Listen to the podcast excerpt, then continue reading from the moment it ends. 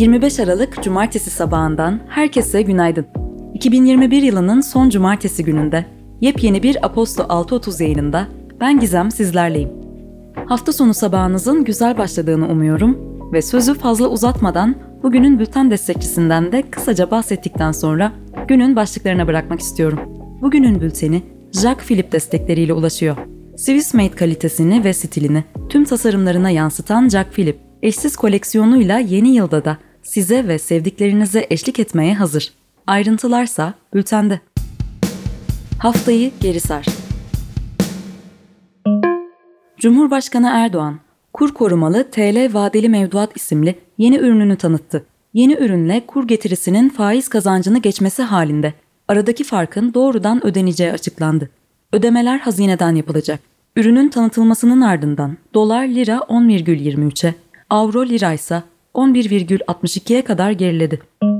İstanbul 13. Ağır Ceza Mahkemesi, Avrupa İnsan Hakları Mahkemesi'nin ihlal süreci başlatmasına rağmen iş insanı Osman Kavala'nın tutukluluk halinin devam etmesine karar verdi. Türkiye İlaç ve Tıbbi Cihaz Kurumu, yerli COVID-19 aşısı Türkovak'ın acil kullanım onayı aldığını açıkladı. ABD Başkanı Joe Biden, sağlığı el verirse 2024 seçimlerinde de başkanlığa aday olacağını duyurdu. Eski Tunus Cumhurbaşkanı Monsif Marzuki, devlet güvenliğine karşı komplo kurma suçundan 4 yıl hapis cezasına çarptırıldı. Libya Yüksek Seçim Komisyonu, dün yapılması planlanan Cumhurbaşkanlığı seçimlerini erteleme kararı aldı. Gürcistan'da eski Cumhurbaşkanı Mihail Saakashvili'nin serbest bırakılması için açlık grevi başlatıldı. Şili'deki Cumhurbaşkanlığı seçimlerini 35 yaşındaki Gabriel Boric kazandı. Toplum Toplum başlığı altında bugünün bülteninde bizleri sevgili Mehmet Şimşek'in kaleme aldığı Yılbaşı sepetleri nasıl değişti isimli yazı karşılıyor. Son günlerde Twitter'da bir hızlı teslimat uygulamasında satışa sunulan kek, gofret, atıştırmalık, dondurma, enerji içeceği, cips ve su içeren yılbaşı parti paketi dolaşıyor. Diğer yandan bazı kullanıcılar ve arşiv sayfaları 2010'lu yıllarda satılan ve viski, rakı, şarap, bira gibi alkollü içecekleri içeren yılbaşı paketlerinin görsellerini paylaşıyor. Her yıl yılbaşı öncesi çoğunlukla zincir marketlerin sunduğu yılbaşı sepetleri hem içerikleri hem de fiyatları bakımından farklılaşıyor. Konuya dair 2019'da Bir Gün gazetesinde Ozan Gündoğdu tarafından kaleme alınan önce marjinalleşti, sonra lüks hale geldi başlıklı yazıda. Yılbaşı sepetlerinin yıllar içinde değişimine odaklanılıyor. Yazıda 2015'ten 2016'ya geçilirken zincir marketlerin yılbaşı paketlerinde içki bulundurulmasının yasaklandığı belirtiliyor. Ekonomi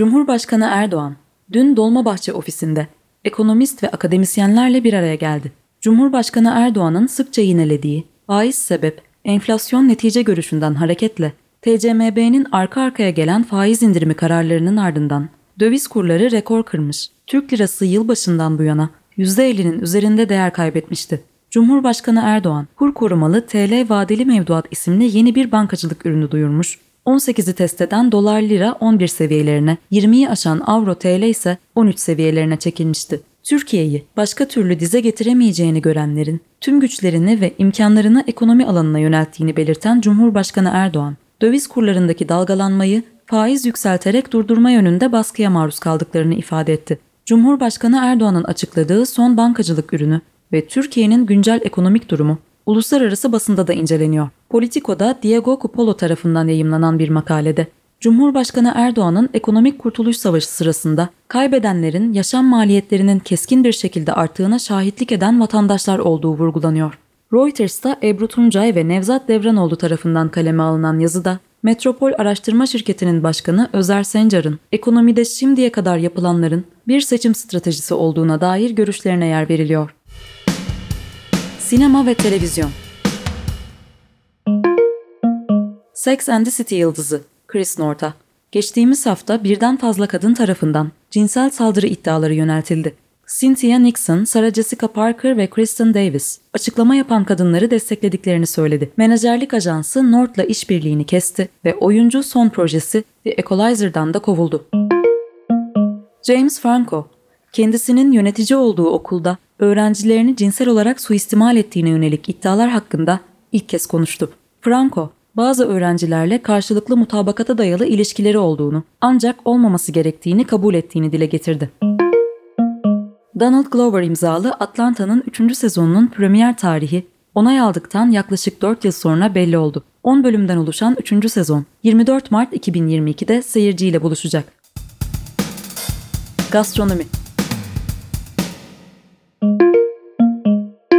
Tüm Kuru Yemiş Sanayicileri ve İş Adamları Derneği Başkanı Aykut Dinler, son bir yılda fiyatları %50 ila 60 oranında artan kuru yemişe talebin düşmeye başladığını ve 2022 yılında talepte %40 ila 50 arasında azalma beklediklerini söyledi. McDonald's, tedarik sıkıntısı nedeniyle patates tedariği gerçekleştiremediği için Japonya'da 30 Aralık'a kadar sadece küçük boy patates kızartması servis edecek. Uber Eats, sürücüsüz teknoloji şirketi Motional'la geçtiğimiz hafta otonom gıda teslimatı çalışmaları için ortaklık kurduklarını açıkladı. 2022'nin başlarında ABD'nin Kaliforniya eyaletinin Santa Monica bölgesinde şirket sürücüsüz yemek dağıtımına başlayacak. Müzik gündemi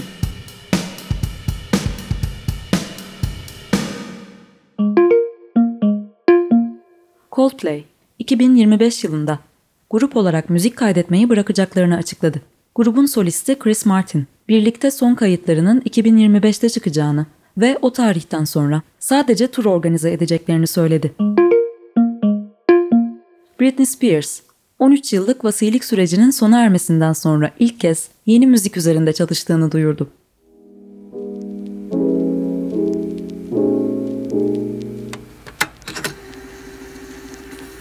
Her hafta olduğu gibi bir cumartesi gününde daha ben Gizem'leydiniz. Bugünlük de sizlere aktaracaklarım bu kadar. Başka bir gün tekrar buluşuncaya dek hoşçakalın.